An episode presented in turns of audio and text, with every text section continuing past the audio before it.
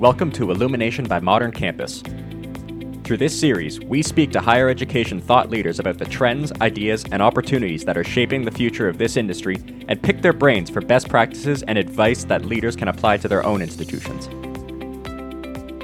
On today's episode, EvoLLLution Editor in Chief and Illumination host Amrit Ahluwalia is joined by Brian Ellis, the Associate Dean of Academic Programs Administration for LeBow College of Business and Executive Director of Goodwin College of Evening and Professional Studies at Drexel University.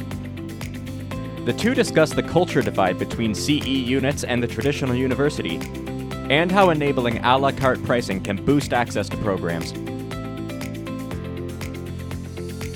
Well, Brian, thank you so much for joining me on the Illumination podcast. I appreciate it. It's great to have you. Oh, thanks for having me. I appreciate the opportunity. Absolutely. Now, uh, we're talking a little bit about sort of the, the connectivity between continuing education, the main campus, and you know, one of the themes that we covered in this year's State of CE was that collaboration between call them what you will. I think we're using PCO units generally speaking now, so professional continuing and online education units and main campus.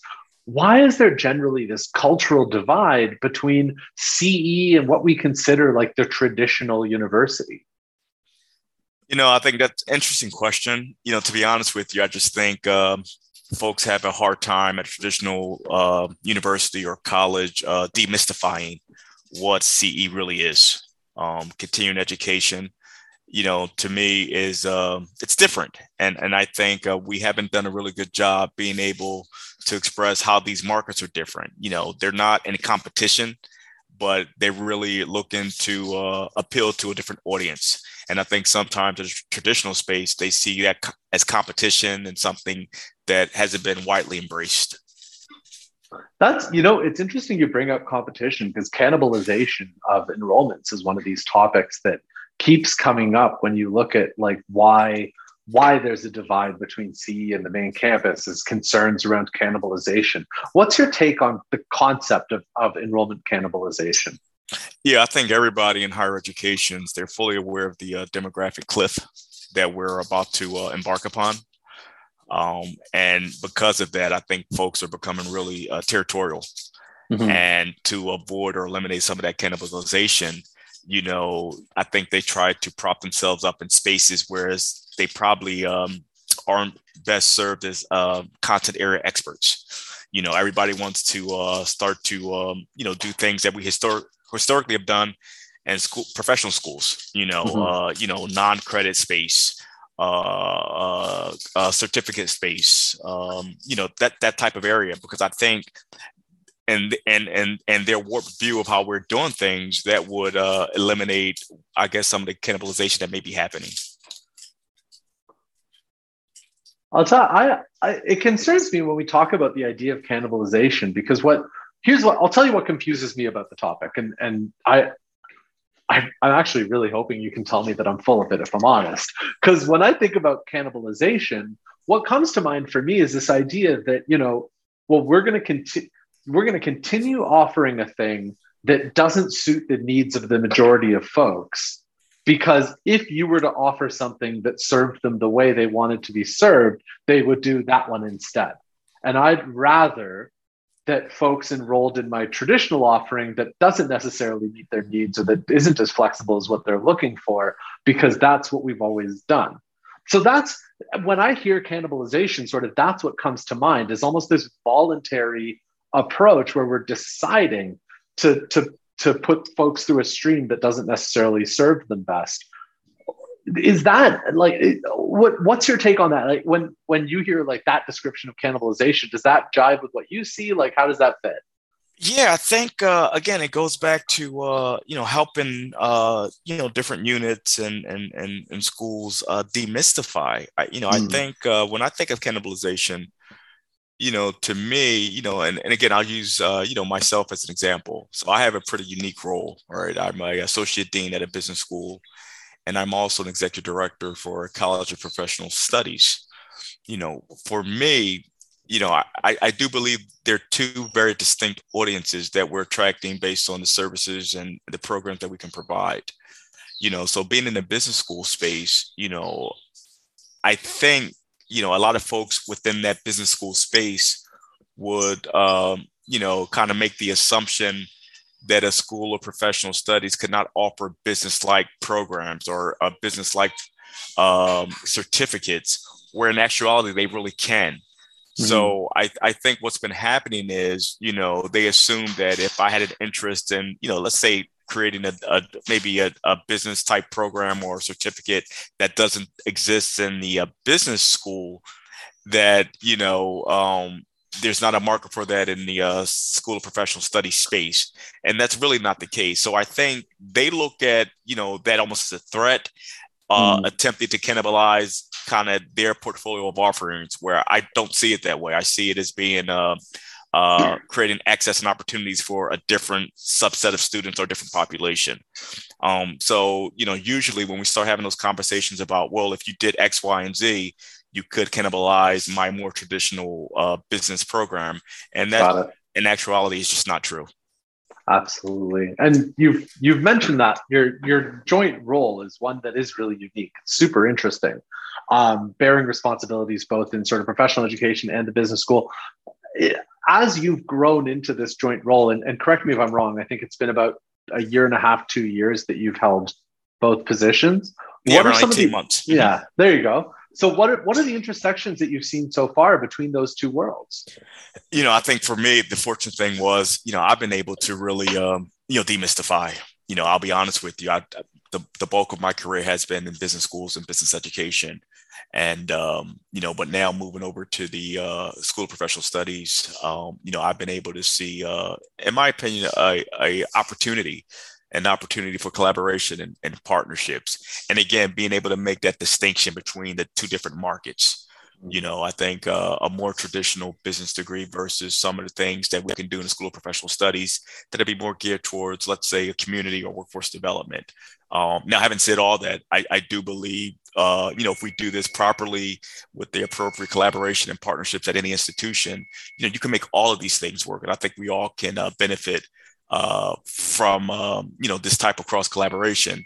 And you know i'm in a fortunate place where you know that position in the business school and the school of professional studies you know we're kind of seeing that come together which i can really appreciate I mean that that is it's it's something that that really interests me because that's I've, there. It's always seemed like such a great place for collaboration between professional ed and, and the business school because there is so much intersection between serving you know folks that are trying to get on a career pathway, serving folks that are mid career, creating you know graduate programs and certificate for folks that are that are in executive roles, what are some of the i guess the low hanging fruit or early wins that you saw when you stepped into the into this joint position and started facilitating these collaborations?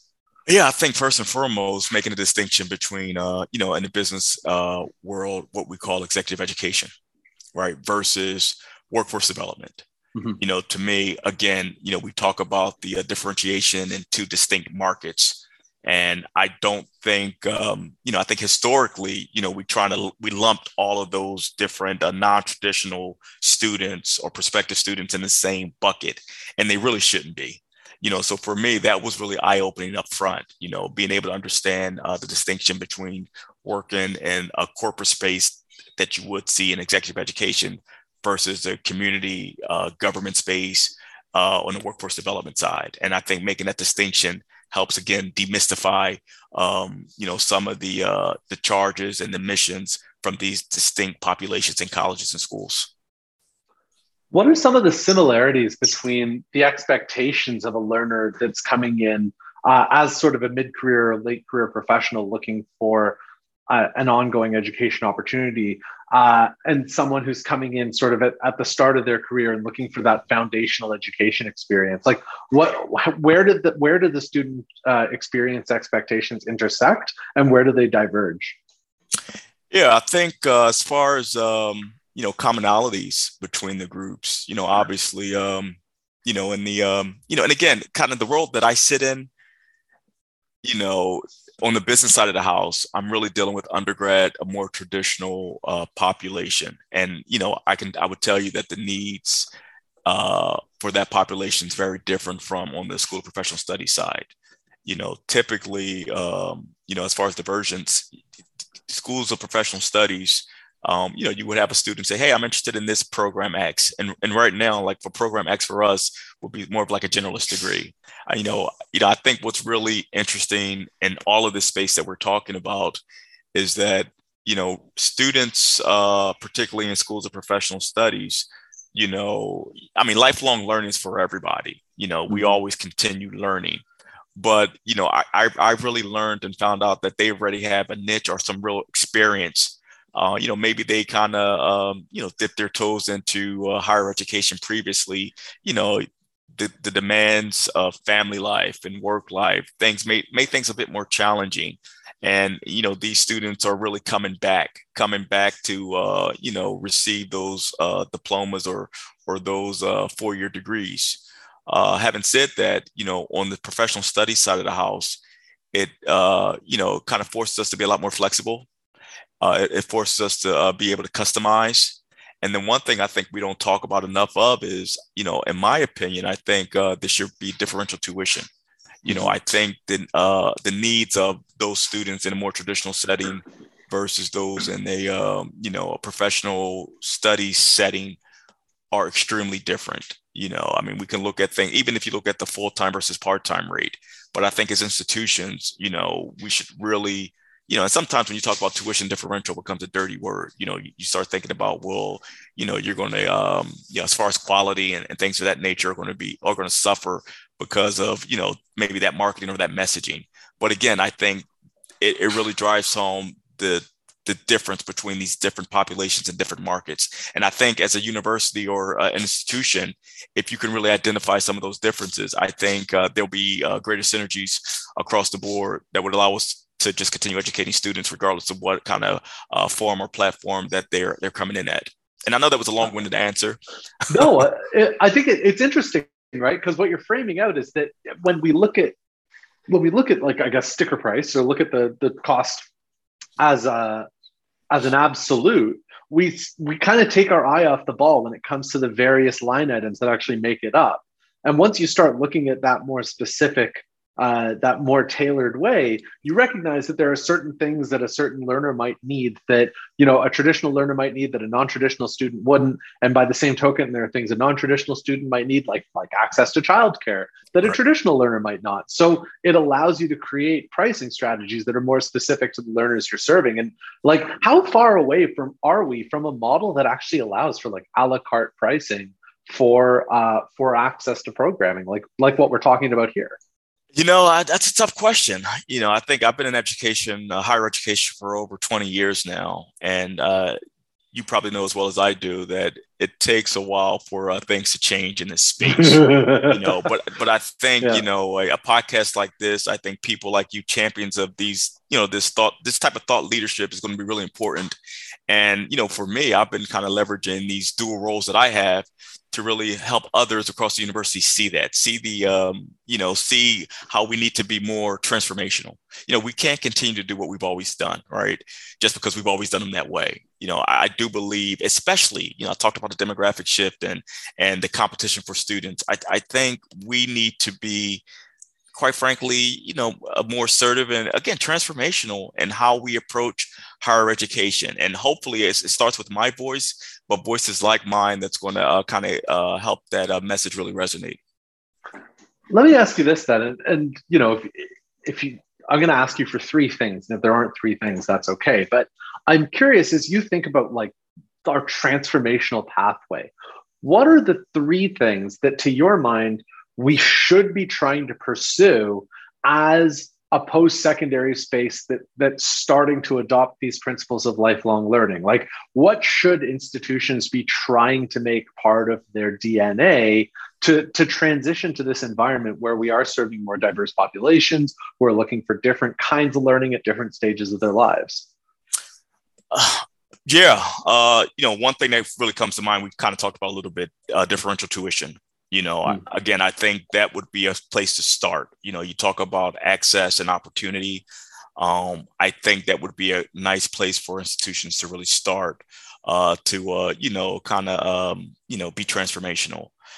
The other thing for me that I've seen, uh, another thing that I've seen that's been happening is, uh, you know, content area experts you know, you know, again, a lot of the work that I do is in the student services space, and um, you know, working with uh, you know academic advisors, uh, folks in programming, uh, career services, and you know, I think again, it's you know, having experts in those particular fields, I think, are helpful. When I say fields, particularly on the adult learner or non-traditional student side of the house, because again, the needs, the desire, the wants uh, are very different for that population. So as opposed to saying, hey, you know, you can advise a a, a traditional student um, the same way you can t- advise a non-traditional student just doesn't work anymore. And we need to make sure that we provide the uh, skills and and the competencies for these uh, folks in the student services space to be able to do that. So those are two things that uh, come to mind uh, that I would want to see um, kind of somewhat um, shift a bit. I get. I think one of the other things too is maybe the um, the pipeline to education. You know, you know, have really serious conversations with uh, ourselves as institutions, and uh, where we can really inform people that there's multiple ways to, um, you know, kind of uh, conclude this journey.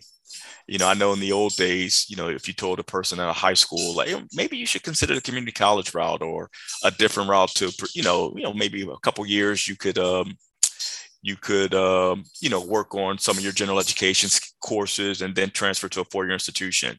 And that was somewhat taboo. You know i've dealt with students over the years that i, I just can't do that. But until we can really um, you know I, I, don't think a traditional four-year school for a lot of folks um, would just work just because of again the customization that we're talking about you know the need to explore different majors you know. I, I think if we kind of look at the path uh, or means to an end and completing a four year degree. I think we need to be more open and willing to identify different paths for uh, all students. And I think that's something that fundamentally, um, as a society, that we should really start to consider. That's it's a fascinating thought because we really have made accessing and pursuing education the student's problem. And I, am not, you know what I like, problem is maybe the wrong word, but it's really the responsibility of the learner to find the offering, to make sure it fits, to find a pathway to access it, to make sure that every course that they're taking aligns with an end goal. Um, you know, if they want to come back, it's really their responsibility to find a pathway back.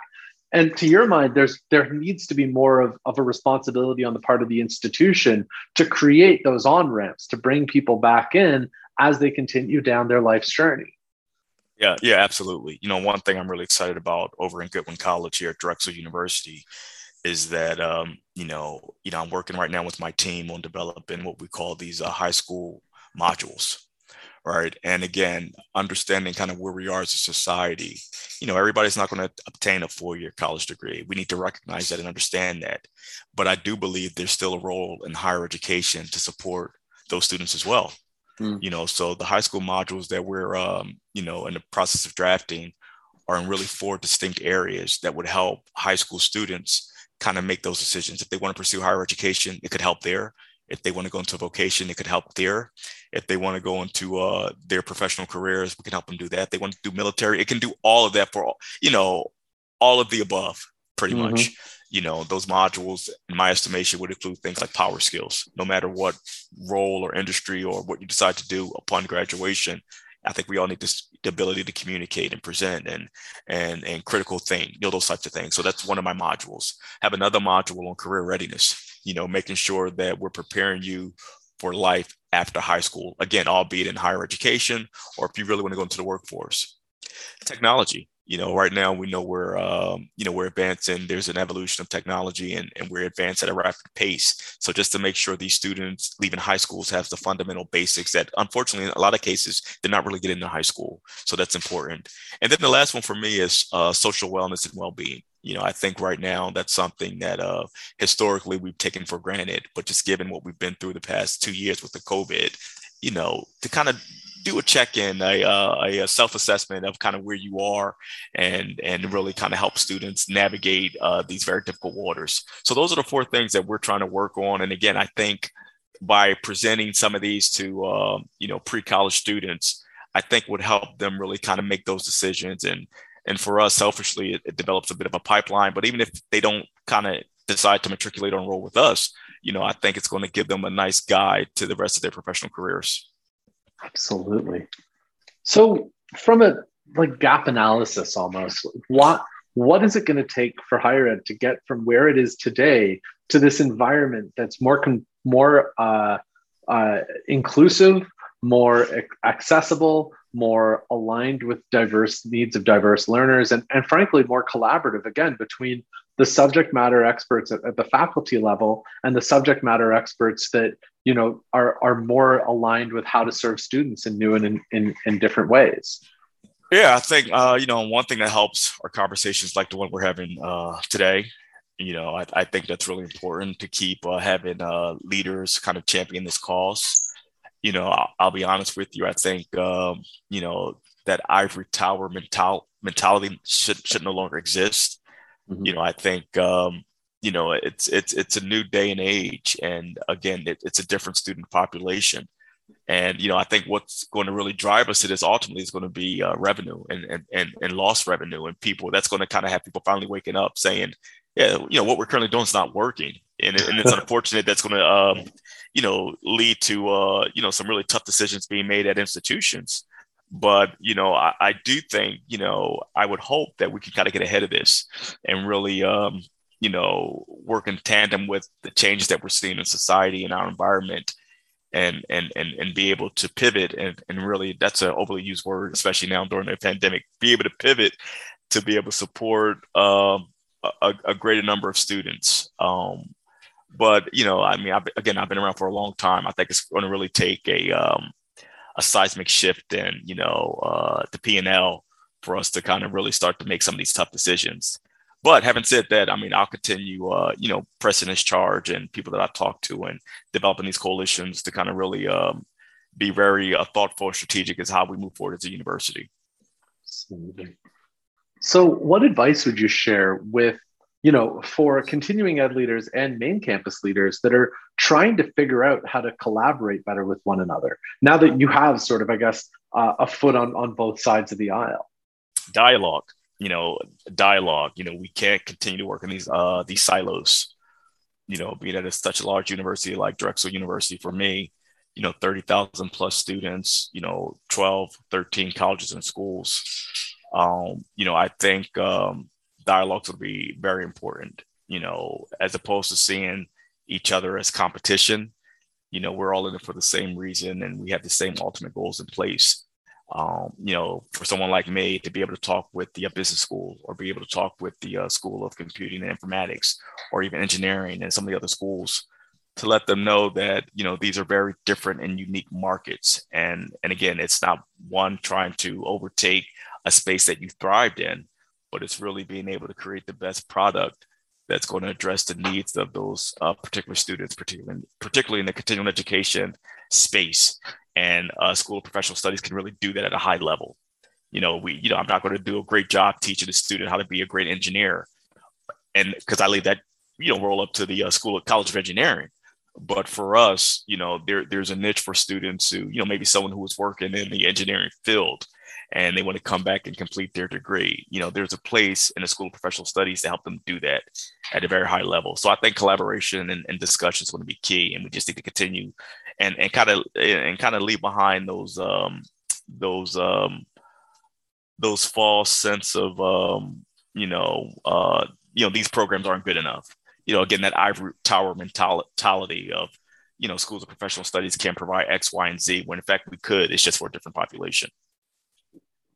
Absolutely. Well, Brian, I mean, that pretty much does it on my end. And, you know, one thing I'll ask you is as we close, which is a little bit off topic, but you'll forgive me. Folks are starting to travel again. Folks are starting to go to conferences all over the place. What's the go to restaurant for you in Philadelphia? the go to restaurant for me in Philadelphia. Oh, that's uh that's that that's very good.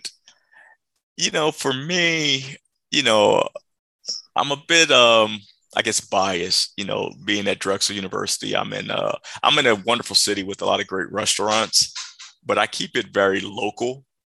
You know, but when I'm trying to have a when I try to take some uh, colleagues out, maybe they visit us or something, it's a uh, White Dog Cafe. It's uh it's um it's on the uh, campus at the University of Pennsylvania. I think it's an outstanding restaurant. Uh, so that's one of my go-to places uh, where I am. But having said that, I mean, there's a ton of great restaurants in Philadelphia. And the other thing too, I mean, if you come to Philadelphia, you know, you, you got to get a cheesesteak. So my go-to cheesesteak place, just so you know, is Jim's Cheesesteak on South Street. So if anyone's listening, right. I, you, you, definitely want to check out Jim's Cheesesteak. But if you want a nice sit-down uh, restaurant, uh, uh, White Dog Cafe is excellent. All right, White Dog Cafe and uh, and Jim's. Thank you so much, Brian. appreciate you, man. Thank you for having me. I appreciate you. This episode is brought to you by Modern Campus in partnership with The EvoLLLution. Modern Campus empowers higher ed institutions to thrive when radical change is required to deal with lower student enrollments and revenue, rising costs, crushing student debt, and even school closures. Powered by the industry's only student first modern learner engagement platform, Modern Campus supports every corner of the modern institution, from continuing and workforce education to student affairs to the registrar's office to marketing and IT. To find out more on how you can transform your institution to meet the needs of the modern learner, visit moderncampus.com. That's moderncampus.com.